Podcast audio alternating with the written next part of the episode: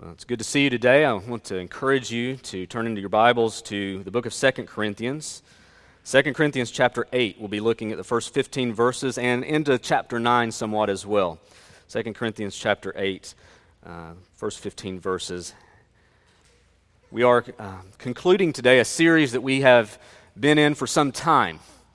Uh, we've been talking about living generously as followers of Jesus Christ, and we've been looking at various aspects of generosity, and really for the past several weeks, really been pressing hard at our heart and our motivation, and, and how really generosity flows out uh, of us based upon the, the work of Jesus. God has been generous to us through saving us, by saving us through his uh, work in Christ. Uh, the generosity that we have seen demonstrated by God should be exemplified in how we seek to live out our lives as followers of Jesus. And today, as we conclude our sermon, we will be looking at how we are called to be generous in our giving. Uh, just look at one sermon today on giving. And so from 2 Corinthians chapter 8, I want to begin reading in verse 1. Paul says, under the inspiration of the Holy Spirit, We want you to know, brothers, about the grace of God that has been given among the churches of Macedonia. For in a severe test of affliction, their abundance of joy and their extreme poverty have overflowed in a wealth of generosity on their part. For they gave according to their means, as I can testify, and beyond their means of their own free will, begging us earnestly for the favor of taking part in the relief of the saints. And this, not as we expected, but they gave themselves first to the Lord, and then by the will of God to us. Accordingly, we urge Titus that as he had started, so, should, so he should complete among you this act of grace. But as you excel in everything, in faith, in speech, in knowledge, in all earnestness, and in your love for you, and in our love for you, see that you excel in this act of grace also. I say not as a command, but to prove by the earnestness of others that your love also is genuine. For you know the grace of our Lord Jesus Christ, that though he was rich, yet for your sake he became poor, so that by his poverty you might become rich. And in this matter I, gave, I give my judgment. This benefits you who a year ago started not only to do this work, but also to, do, to desire to do it. So now finish doing it as well so that your readiness in desiring it may be matched by your completing it out of what you have. For if the readiness is there, it is acceptable according to what a person has, not according to what he does not have.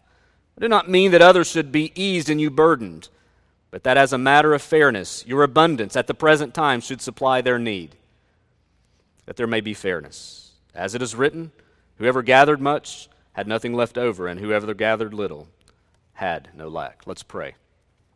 Father, we ask for help as we consider this passage of Scripture this morning, inspired by your Holy Spirit to instruct your people when it comes to the issue of giving. Lord, oftentimes we don't like to be confronted in the area of our finances and the issue of money, but Lord, we know that we need your divine guidance and help and understanding how it is that we are to approach even the issue of giving. So, Lord, would you instruct us today that by your Spirit we may be generous people for the glory of your name and for the good of our neighbor. We pray this in Jesus' name. Amen. When it comes to the issue of money, there are two options as far as how you can approach money. Now, one option would be to view yourself as an owner. I mean, how many of you would classify yourself as homeowners? A few of you.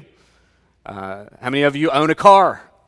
I'm not talking about the bank. I mean, you're not making payments. Actually, own it outright. A few people, yeah.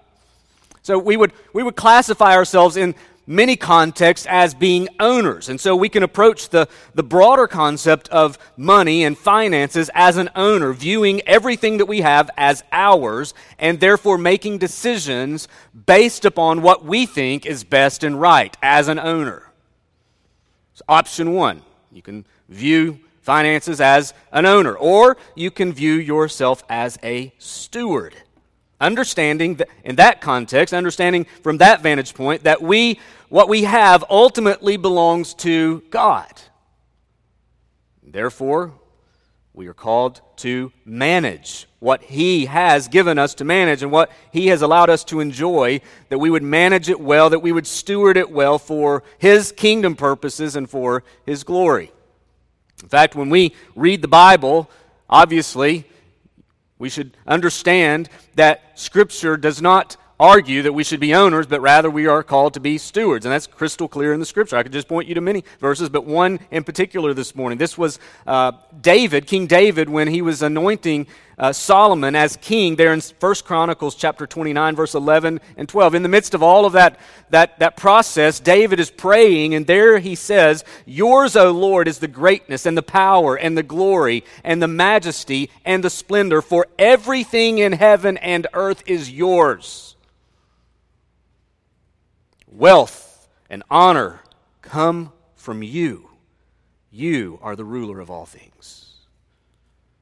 That's a pretty clear point, isn't it? Pretty clear that, that God owns it all. Everything in heaven and earth is yours, O oh God. The reality is that while most of us in the church would be quick to agree that we are called to be stewards, the problem for many of us is that we live our lives thinking we're owners.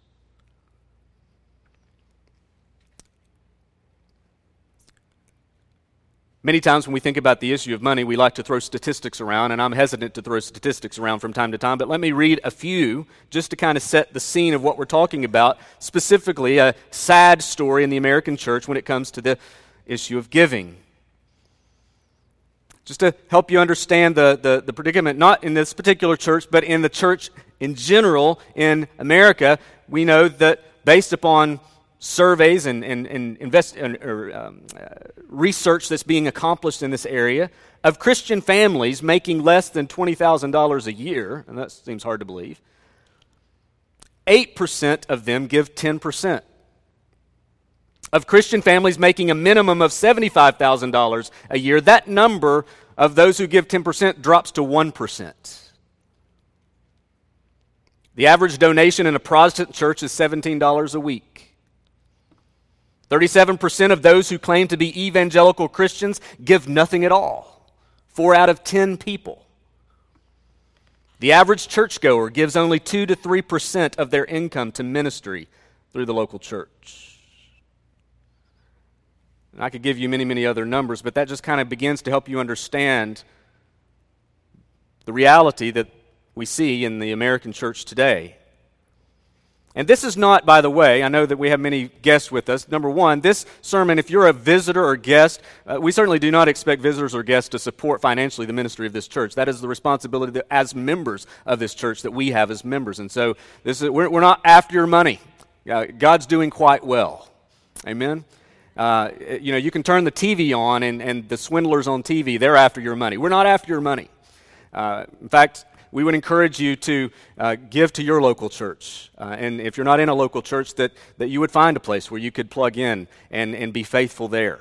And so, when anytime we're talking about money, people get nervous and, and start grabbing, right, and start protecting. Uh, we're not after your money. In fact, we're very blessed here at Redeeming Grace. This is not a reaction kind of sermon. Uh, God has greatly blessed us. We're, we're doing great again this year, even in our budget year. We are well on track to, to have another nice surplus again this coming year. And that is the testimony of God's work in, in many of your lives and how you're called to be faithful. And so it's not a reaction kind of sermon. It's not that our budget numbers are running low. It's not that we're, we're struggling and figuring out trying to how we're going to do things. Not at all. Really, if, this is just in the midst of this context of this series, just a reminder that those of you who are being faithful in your giving, by the grace of God, continue to be faithful for the glory of God. And if you're not being faithful, then maybe God would call you to repent of that and, and begin to be faithful in this area of your life, because as we will see, it is a reflection of your heart and your allegiance, who you serve. So I want to make that crystal clear, not reacting to difficulty. God has been faithful in many ways to us. We've spent the last several weeks looking close at our own hearts when it comes to several issues, with the issue of contentment or covetousness. Uh, many different things that when we think about being generous people with our lives, with our resources. And as we saw last week, we considered even where our treasure is, there our hearts are also. We want to consider this passage that's before, this, before us this morning from 2 Corinthians chapter 8. 2 Corinthians 8 and 9, those two chapters together, uh, include the longest uninterrupted section of Scripture when it comes to the, the issue of giving. There's a lot to be learned just in what Paul's writing here to the church at Corinth in 2 Corinthians 8 and 9 when it comes to instruction on giving. What was the situation here? What's going on? Is he just kind of, oh, by the way, we need to give? No, there's a context here. The churches throughout Macedonia during this time, and now in Corinth, were, had been collecting a special offering, if you will, for the saints at the church in Jerusalem. So you had the churches collecting an offering throughout Macedonia and sending that offering back to the saints who were struggling financially in Jerusalem. And by the way, it's a great testimony, yet another testimony of how the gospel had overcome ethnic, political, and religious barriers that had long existed between Jews and Gentiles. When you have Gentiles taking up an offering to support the Jews in Jerusalem, it's a marvelous testimony to the gospel of grace, how it destroys all of these boundaries we like to put up in our culture even today. Jews and Gentiles weren't friends by nature. The gospel had brought them together and made them one new humanity, and now you have them helping each other. Even though distance separated them, they were now investing in each other. Again, as we think about this, what we could call, the longest uninterrupted chapter on giving in the Bible, one of the things that we need to understand when it comes to the issue of giving is there are really two types of giving from the perspective of a Christian. We could call it regular giving and generous giving. Regular giving is the weekly or bi weekly or monthly commitment that members of a local church have to that particular ministry. So, as a member of Redeeming Grace Baptist Church, one of the things that even in our ch- church covenant states is that we will financially support the work of the ministry through regular tithes and offerings. Regular giving, supporting the ministry of the local church. But there's also generous giving. Generous giving is a gift that, that goes above and beyond that support.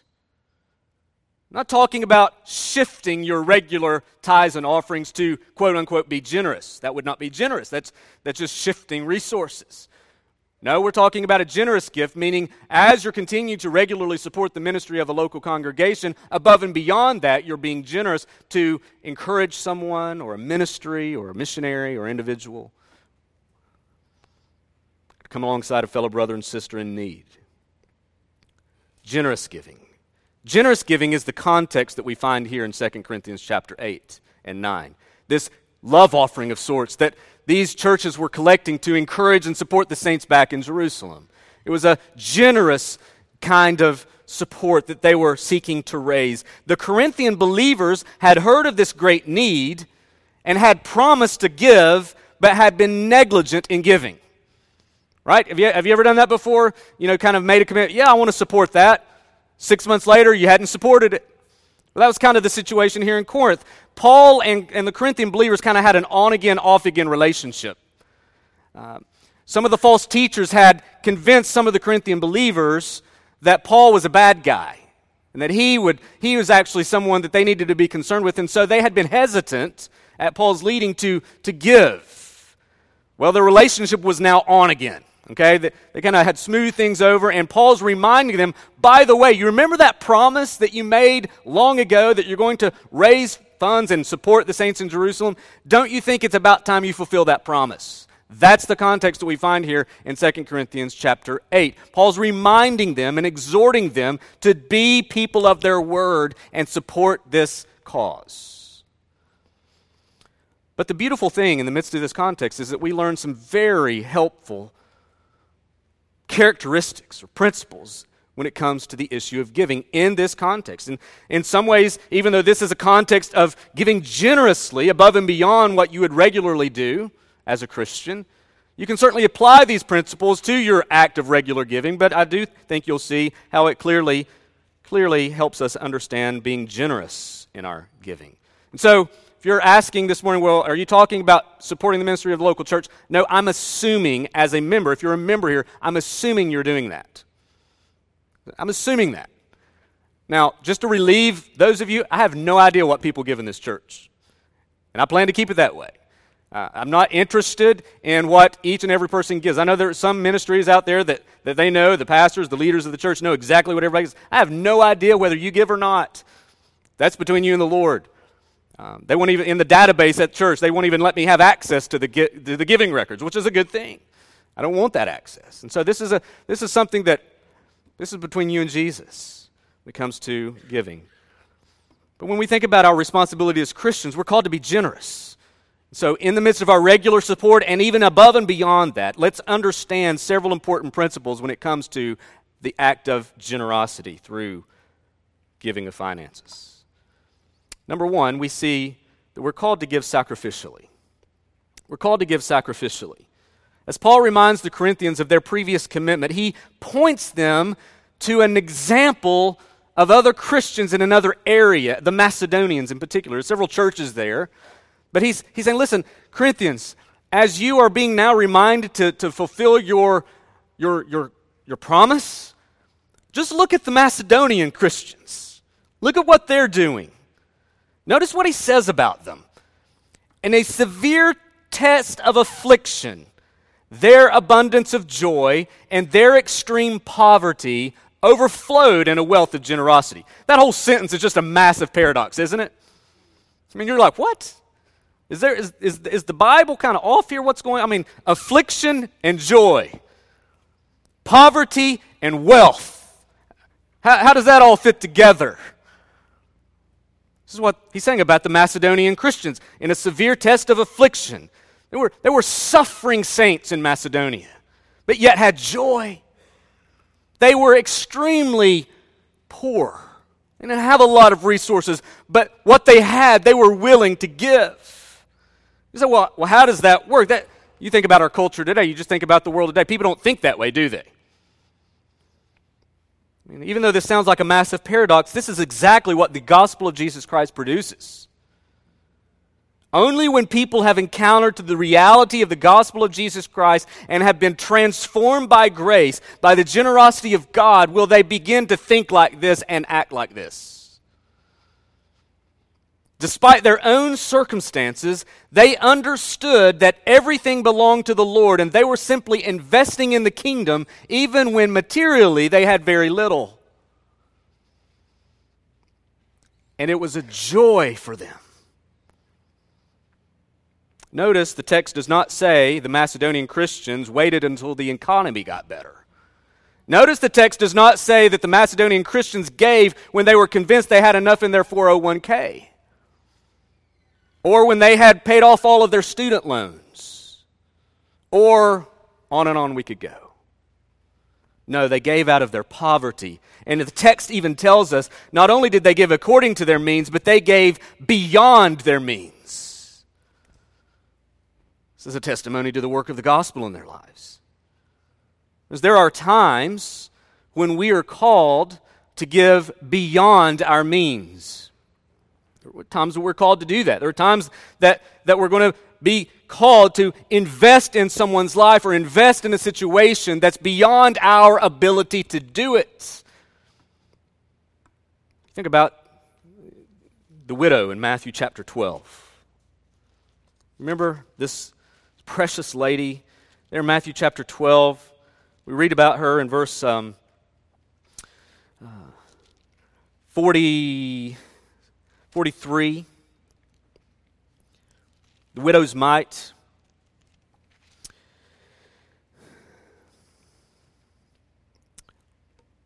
I've got the wrong reference. It's not in Matthew chapter 12, but it's in Matthew. You remember this lady? She gave. She gave out of her poverty. She, she didn't have a lot. She was a widow. She was poor. She, did, she didn't have a lot going on for her, but she gave everything that she had. This is the kind of idea that we're talking about here. We're so used to thinking in our culture, in our day and time, of how we have to have everything just planned out and right. And it's a good thing to plan. I'm not attacking or thinking that, that poor that planning is a bad thing. You should plan. You should make you should make those kinds of commitments to yourself and to the Lord. You, you should think about giving. You should you should invest in, in those kinds of things. All of that is good. It's wise stewardship to do that. So we're not just talking about a haphazard approach. Let's just give and, and hope everything works out. And we're, we're, we're called to, to be generous in our thinking, generous in our giving. You know, a sacrifice for one person may not be a sacrifice for the next person. So you can't even compare sacrificial giving to what another person is doing. What's a sacrifice for you may seem like pennies to the other person. Sacrificial giving reveals our heart's true allegiance.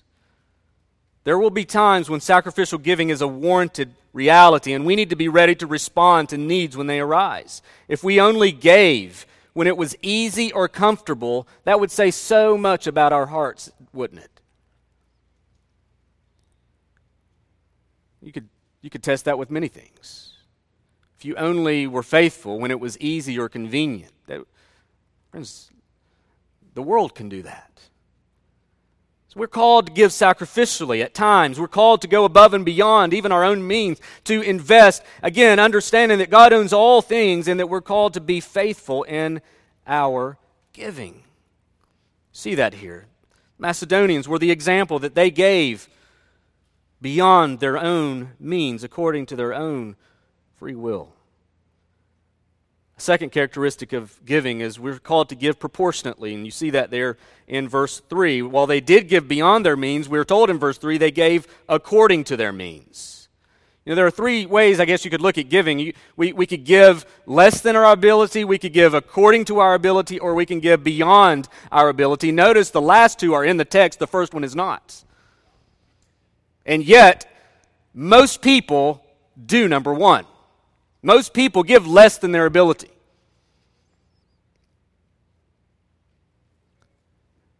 We're called to give according to our ability. We're called to even at times give beyond our ability. This applies to both regular and generous giving. We see here and in other, tax, in other passages, in Acts chapter 11, verse 29, for example, we see this idea of proportionate giving. Proportionate to your resources. Proportionate giving is not equal giving.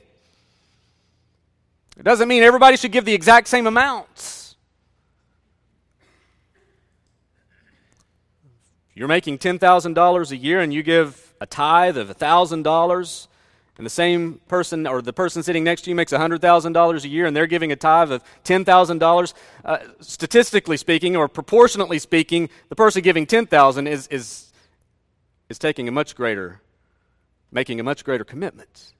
You say, well, it's equal. Well, we're not talking about equal giving, we're talking about proportionate giving. According to your means. I guarantee you, the person making $10,000 a year that's giving 10% of their money away is going above and beyond their ability, whereas the person making $100,000 a year only giving 10000 away is giving less than their ability. See, we're according to our means. Friends, true generosity is not based upon the amount given but, with, but, but it's based upon how much you give with how much you have. True generosity is not based upon the amounts, as if we're kind of comparing ourselves. Well, I gave this much. Look at how much that person gave. But it's based upon what you do with what you have, and what you have will be very different from what someone else may have.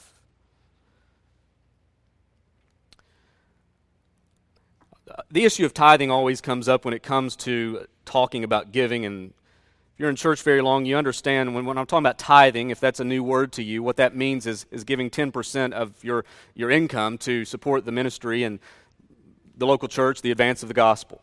Tithing is 10%. There are two camps that really come out of the woodwork and get all their feathers in a ruffle over this issue.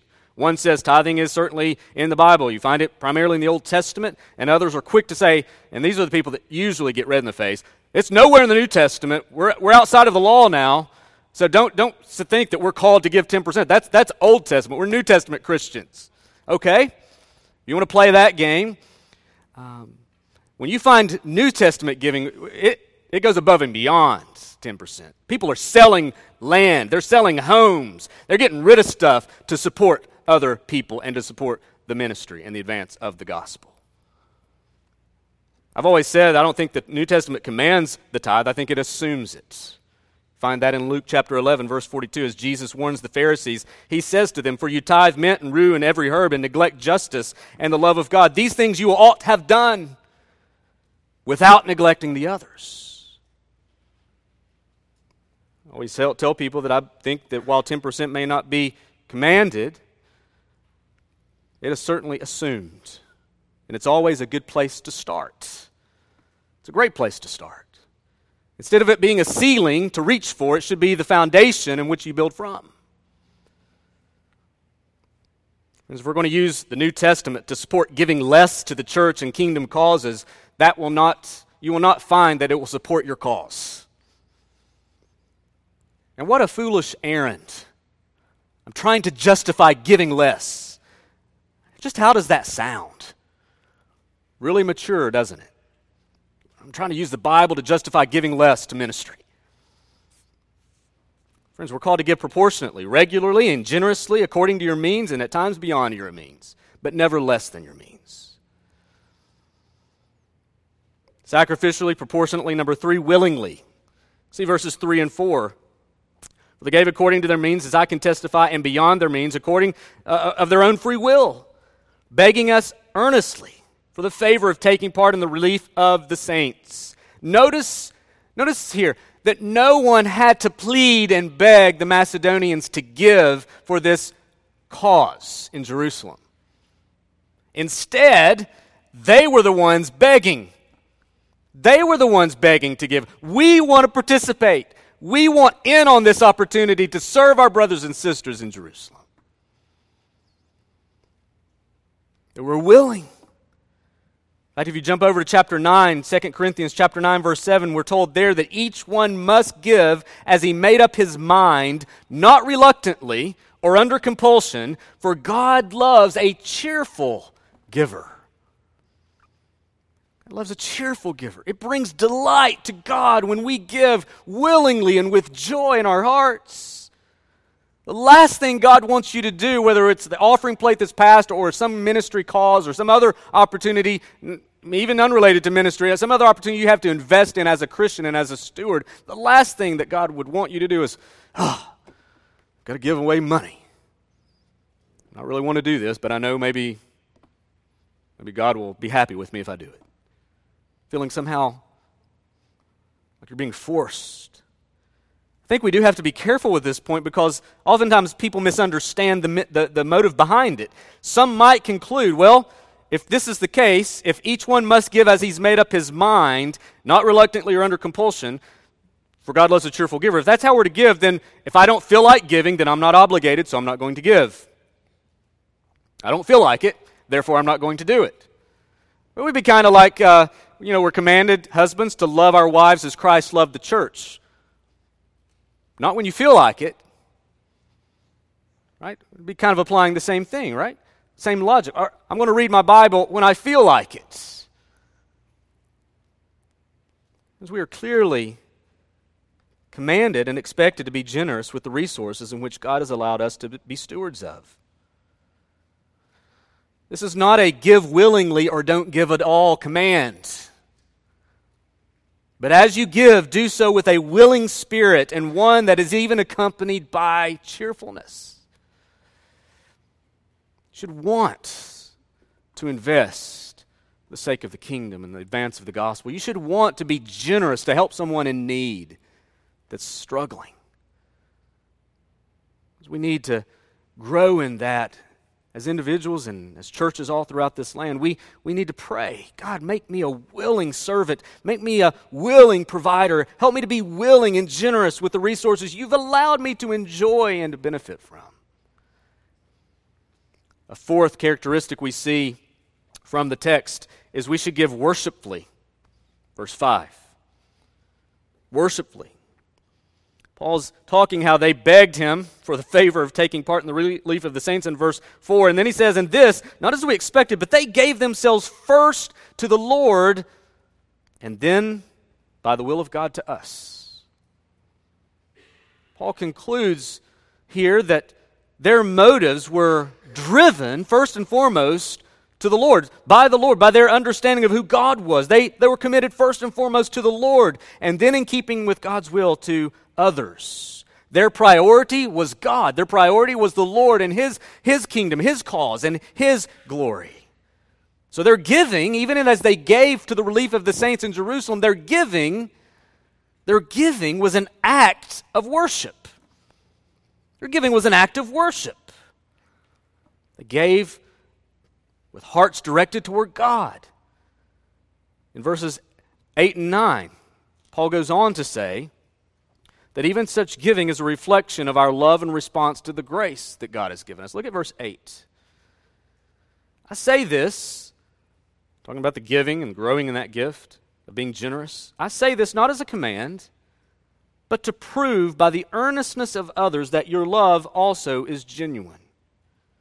So listen, you should be doing this to demonstrate the impact that Christ has had upon you, the, the love that has come to you and now has been manifest in you. For you know, verse 9, for you know the grace of our Lord Jesus Christ, that though he was rich, yet for your sake became poor, so that you by his poverty might become rich. What we see here is giving that was motivated by the gospel of Jesus Christ. Do you, do you see? Sometimes people have taken this and, and, applied it in a different way, but what we see here is, is Paul's just, his, his base argument here is listen, you should be doing this because of the love manifest to you, and now the love that's created in your own heart because of grace, because of what Christ has done. And he kind of gives a, a, a, a picture of the gospel here. For you know the grace of our Lord Jesus, that though he was rich, though he was the Son of God, that he's God, that he is eternal, that he is glorious, that he had the riches of heaven and, and, and the, the angelic beings worshiping and honoring him, that he was who he was, though he was rich, became poor. The incarnation. He left the glories of heaven to become one of us, to live a life just like us. So, the greatest demonstration of the love of God that we see, that God becoming a man, though he was rich, yet for our sake became poor. He humbled himself to the point of death, even death on a cross, we're told in Philippians. He humbled himself so that by his poverty, by his humility, by his willingness to bear upon his own shoulders our sin and our guilt, by his own poverty, we might become rich. You see what's going on here? Paul's reminding them of the gospel. He's reminding them that it was the, the, the it was the, the, the poverty of Christ. Though he was rich, he became poor. And he suffered for you and for me so that we might become rich, so that we might receive the blessings and riches of Christ by our sins being forgiven and adopted into the family of God. Paul can't even get away from the gospel when it comes to giving. Love what Randy Alcorn once said. He said, Giving is a response of the heart triggered by grace. One of the natural responses that we believers have because we understand the grace of God that's operative in our lives by transforming us and by forgiving us of our sins and making us more and more like Jesus, one of the, the responses that's triggered by grace is generosity. And when you find yourself having a hard time being generous and being, being generous with your resources, with your money, with, with your life, with serving, with whatever it is that God's called you to be generous in, when you find yourself struggling to be generous, it's because you either don't know the gospel and aren't a Christian, or as a Christian, you've taken your eyes off the gospel and you've become more and more selfish.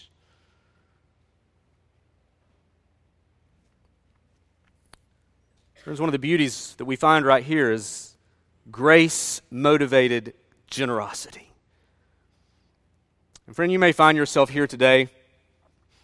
Maybe you're here and you're not even a Christian, and you, you would acknowledge that. Or maybe you wouldn't. Maybe you're struggling internally. Maybe, maybe you think, I don't know if I'm a Christian or I'm not a Christian. But if you're here today and you're not a believer, even in the midst of this sermon on Christians being called to be generous. We are reminded of the very hope that we have been given in Christ and the, the same hope that is provided for you, the same hope that is offered for you. And friend, if you're here today and, and you just don't know if you're a believer or not, or maybe you would say, I'm not a Christian, sounds like another money sermon. These preachers always want to preach on money. You can count on the one hand how many times I've done it here.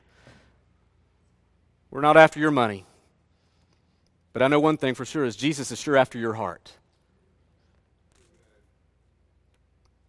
And friend, if you would realize that, that one day you're going to stand before a holy God and give account to him, you're going to give account to him.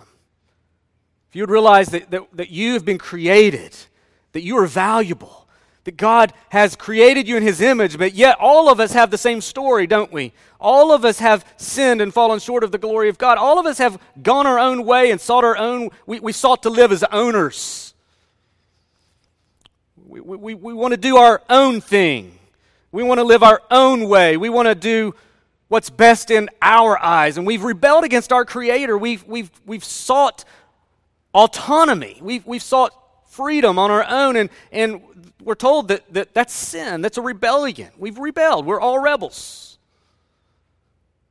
That's my story. That's your story. And if you're here today and, and, and maybe that's the first time you've heard that, or maybe you've heard that before and it just didn't click. This is what we're told in the scripture God is holy, He's beautiful, He's glorious, He's mighty, He's righteous, He's just. He's going to have us all stand before Him one day and give account. And it's not going to go well for us if we continue to try to earn our way to Him or try to come up with some kind of uh, behavior. Or maybe you think, well, maybe I'll just give my way to heaven preaching about giving. Okay, I'll just start giving money away and hope God will see that and somehow welcome me in. That's not going to work either.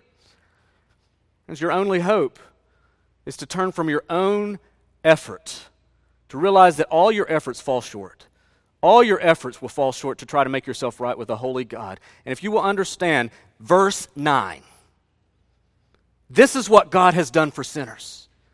That though he was rich. He became poor. He lived, Jesus lived life as a man, yet never sinned. He lived a righteous life, but yet went to a cross where he bore the judgment and wrath of God in the stead of sinners.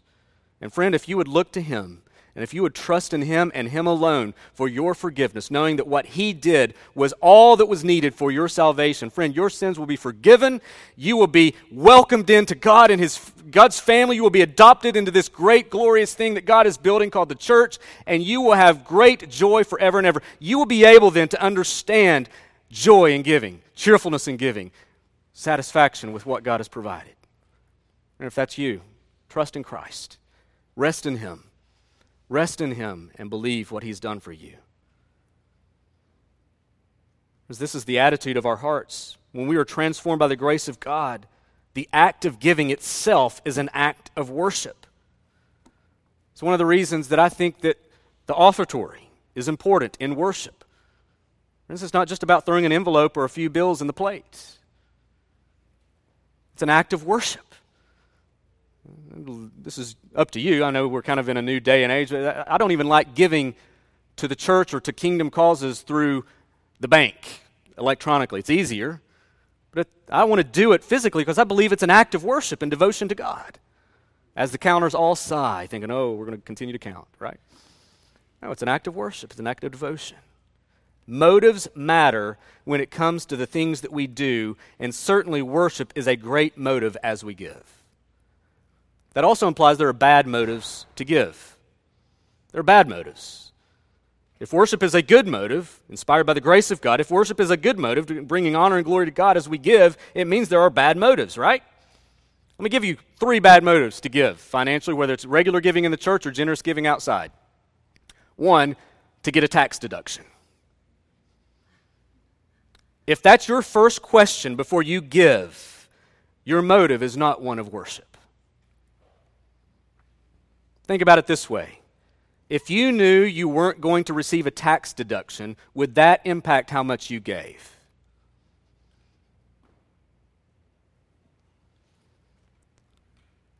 Another bad motive to influence. The more I give, the more say I will have. I've heard terrible stories. By the grace of God, I've not been in these churches. But I've heard terrible stories of how when people get upset in a church, I'll show them, I'll just hold my giving. I won't give. I will hinder the ministry to make my point. That's really glorifying to God, isn't it? To try to influence or impact. Or to be acknowledged. You know, all of us have the tendency to, uh, to, to be a Pharisee, don't we? We like to be acknowledged. We, even if you say, well, I don't like to be acknowledged, well, that's grace in your life, right? If you're honest, that's, if you're being recognized, it may be awkward, but, but the sinful part, the selfishness, the, the, the reality in, in, in all of our hearts is we do like acknowledgments. And if we give to be acknowledged, friends, that's something that we have to guard against. Check your motives. We give to the glory and honor of God as an act of worship because of grace. We give worshipfully. Number five, we give excellently. Verses 6 and 7. Paul clearly acknowledges that this is to be an area that we give priority to in our discipleship. Look at this. Accordingly, we urge Titus that as he had started, so he should complete among you this act of grace. He's talking about giving. But as you excel in everything, in faith, in speech, in knowledge, in all earnestness, and in our love for you, see that you excel in this act of grace also. You hear what Paul's saying? He, he's saying, as you grow in other areas, you need to be growing in your generosity. This is a part of discipleship. You, you can't divorce how you steward your resources and how you give your resources from your growth as a Christian. Grow in our giving. You know, we, a lot of times we talk about the importance of, of accountability day, and rightfully so. I think accountability is a good thing that we, especially in the local churches, it's something that, that we need to, to invest in. We need to be held accountable. We need to hold others accountable. And, and I know that it's common today to have an accountability partner, right? So if you have an accountability partner, that usually means that you sit down with someone at some point throughout the week or month, however often you've decided to meet with your accountability partner, and you ask each other hard questions, right? You ask, How's your time in the Word been? How's your prayer life doing? How are you, if you're married, how are you doing with your wife? Or if you're the wife, how are you doing with your husband? If you're a parent, how are you, how, how's things going with the kids? And you just, you just hold each other accountable. But how often does that go to the wallet level? That gets awkward real quick, doesn't it? How are you doing with your giving?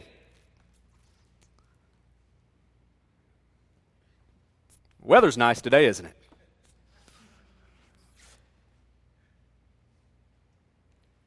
How often do our relationships with other Christians get down to that level?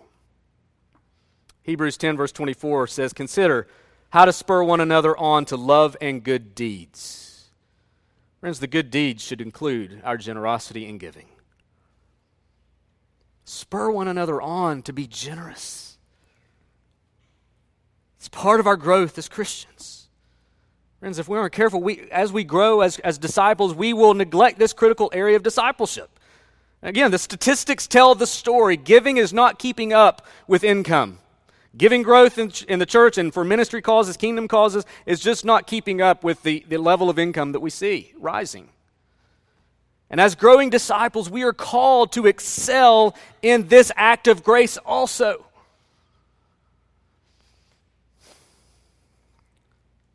Give excellently. And then, number six, we're to give faithfully.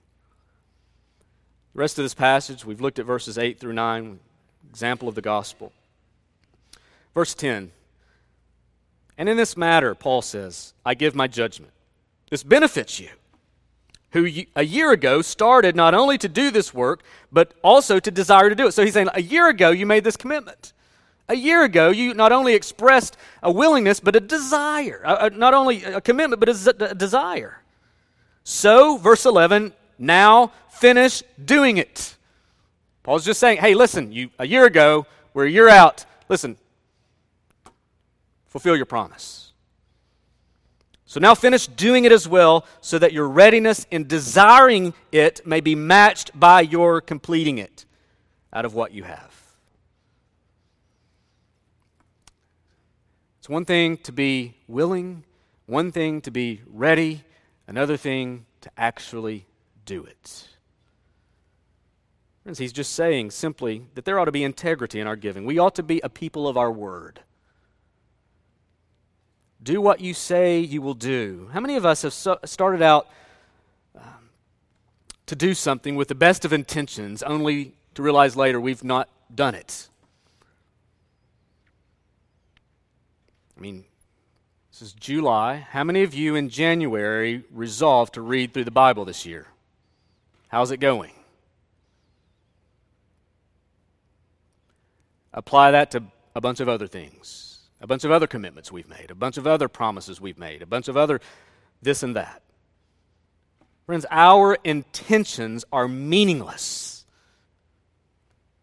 unless there's follow through.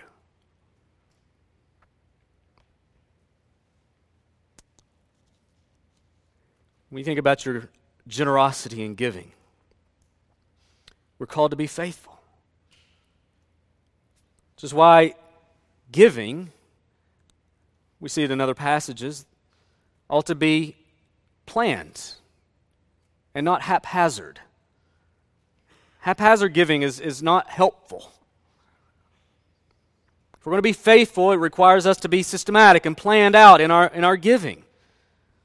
Even with this offering, Paul had encouraged a planned approach a year prior. If you go back and read chapter 16 of 1 Corinthians, this is what Paul says about the same offering, now concerning the collection for the saints.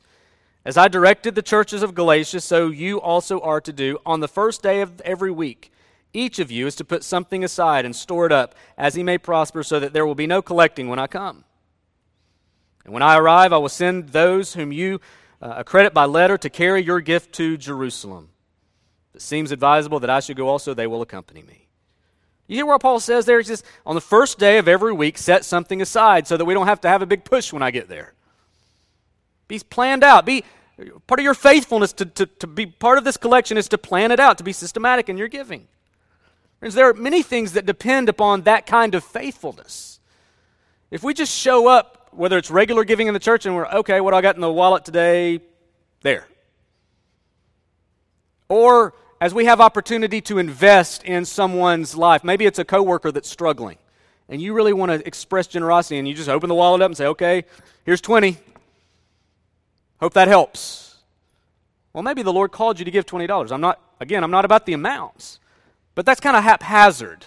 When we are aware of a need, when we're aware of a circumstances or, a circumstance or we're, we're aware of a ministry that we really feel compelled to support or certainly the regular giving of the local church if we approach that if we're called to approach that in a faithful manner that means that we're called to do so with, with intentionality and with planning. I mean there are things that depend on people's lives are depending upon that. The regular budget of the church depends upon that. Many of you give faithfully. We see that. We're thankful for that but what if we all just showed up and gave without thought? Okay, what do we got today? Let's open it up. If you're like me, I never carry cash. I'd have to put my debit card in the plate and trust the counters that they would do me justice. Eh, regular budget of the church, the ministry of the local church, future planning. We think about future planning as a congregation. Lord willing, I know our elders are going to go on a retreat here in a few weeks to pray and plan for our immediate future, which includes permanent facility kinds of conversations to begin to look at how we can establish ourselves permanently in this community with a facility. We got to plan for that. Includes giving, obviously, but as we plan for that, we have to be thinking about how we can prayerfully plan to give toward that missionaries raising support. Their ministries dependent upon our faithful commitment. Missionaries, I know many of you support missionaries, and, and that's a great thing. We have an opportunity to support the Fernandez families. they prepare to go uh, be church planners in New York. What if missionaries just were, you know, as, as what if they were dependent upon a bunch of people just saying, I'll give when I have the opportunity? That's tough. Rather, ministry is dependent upon our faithful commitment to supply their needs. And so be faithful, be a planner when it comes to these kinds of things. We need to plan our giving. Regular, systematic giving propels ministry forward, haphazard giving stalls it. So give faithfully. Friends, our generosity can be demonstrated through many ways through our service, through our hospitality, as we looked at. But certainly that includes how we steward the money and resources God has given us. Friend, as you strive to be generous in your giving, as you strive to be generous in your giving, if you're a member of this church, as you strive to support the ministry of this local church and, and things outside of this local church, if you're not a member, visitor, or, or, or whatever the case may be today, you know, as you think about your own life, as God has called you to be a steward of the resources He's given you, think about these things that we've seen to be sacrificial, to be proportionate, to be willing, to be worshipful, to be growing in excellence, and to be faithful in our giving. And you know, friends, one of the things that we do see in the Bible that we would do well to point out God takes note of those who give. He does bless those who give. And I, and I the, the hesitation is to not bring that up because of the, the, the terrible impact the prosperity gospel has had on, on Christianity. That God wants us all to be healthy and wealthy, and, and if you're not, you're in sin because God would prosper you. Listen, the Bible does say that God will bless us. That should never be your motive. If you're only out on what God will give you because of what you do, that's not the right motive.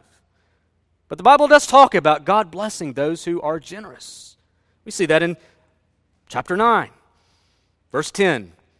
He who supplies seed to the sower and bread for food will supply and multiply your seed for sowing and increase the harvest of your righteousness. You will be enriched in every way for all your generosity, which through us will produce thanksgiving to God. The ministry of this service is not only supplying the needs of the saints, but it also overflowing in many thanksgivings to God. By their approval of this service, they will glorify God because of your submission flowing from your confession of the gospel of Christ and the generosity of your contribution for them and for all others, while they long for you and pray for you because of the surpassing grace of God upon you. Thanks be to God for his inexpressible gift. God will bless you. He will bless you.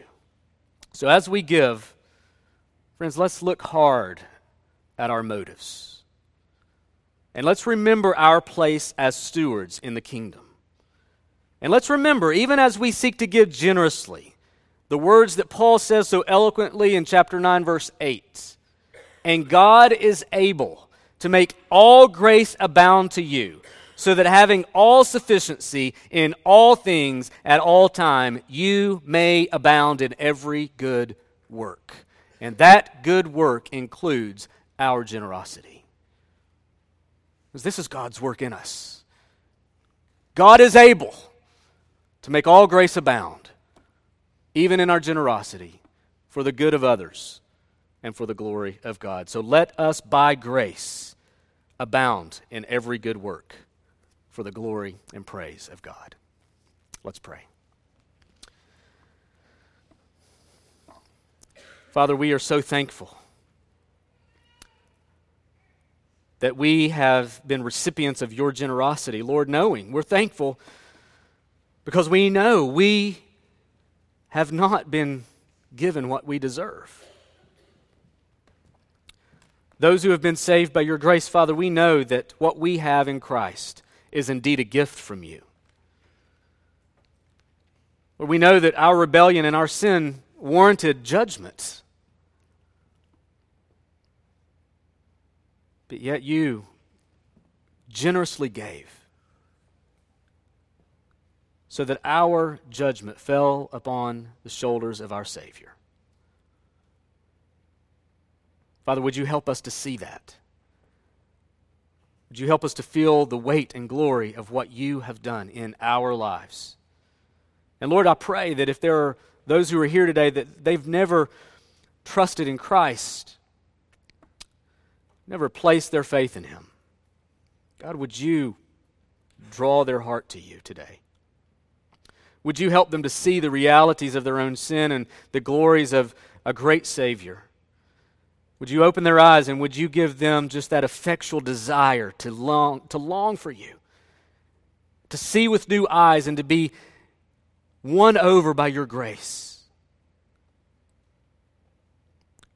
Father, as we continue to think about our lives, even as we leave here in just a few moments, Lord, we want to be generous. We want to be generous not as those seeking to earn your favor, but we want to be generous because of those who have been given favor. So, Lord, would you help us to do that for your glory and for the good of our neighbors? We pray this in Christ's name. Amen.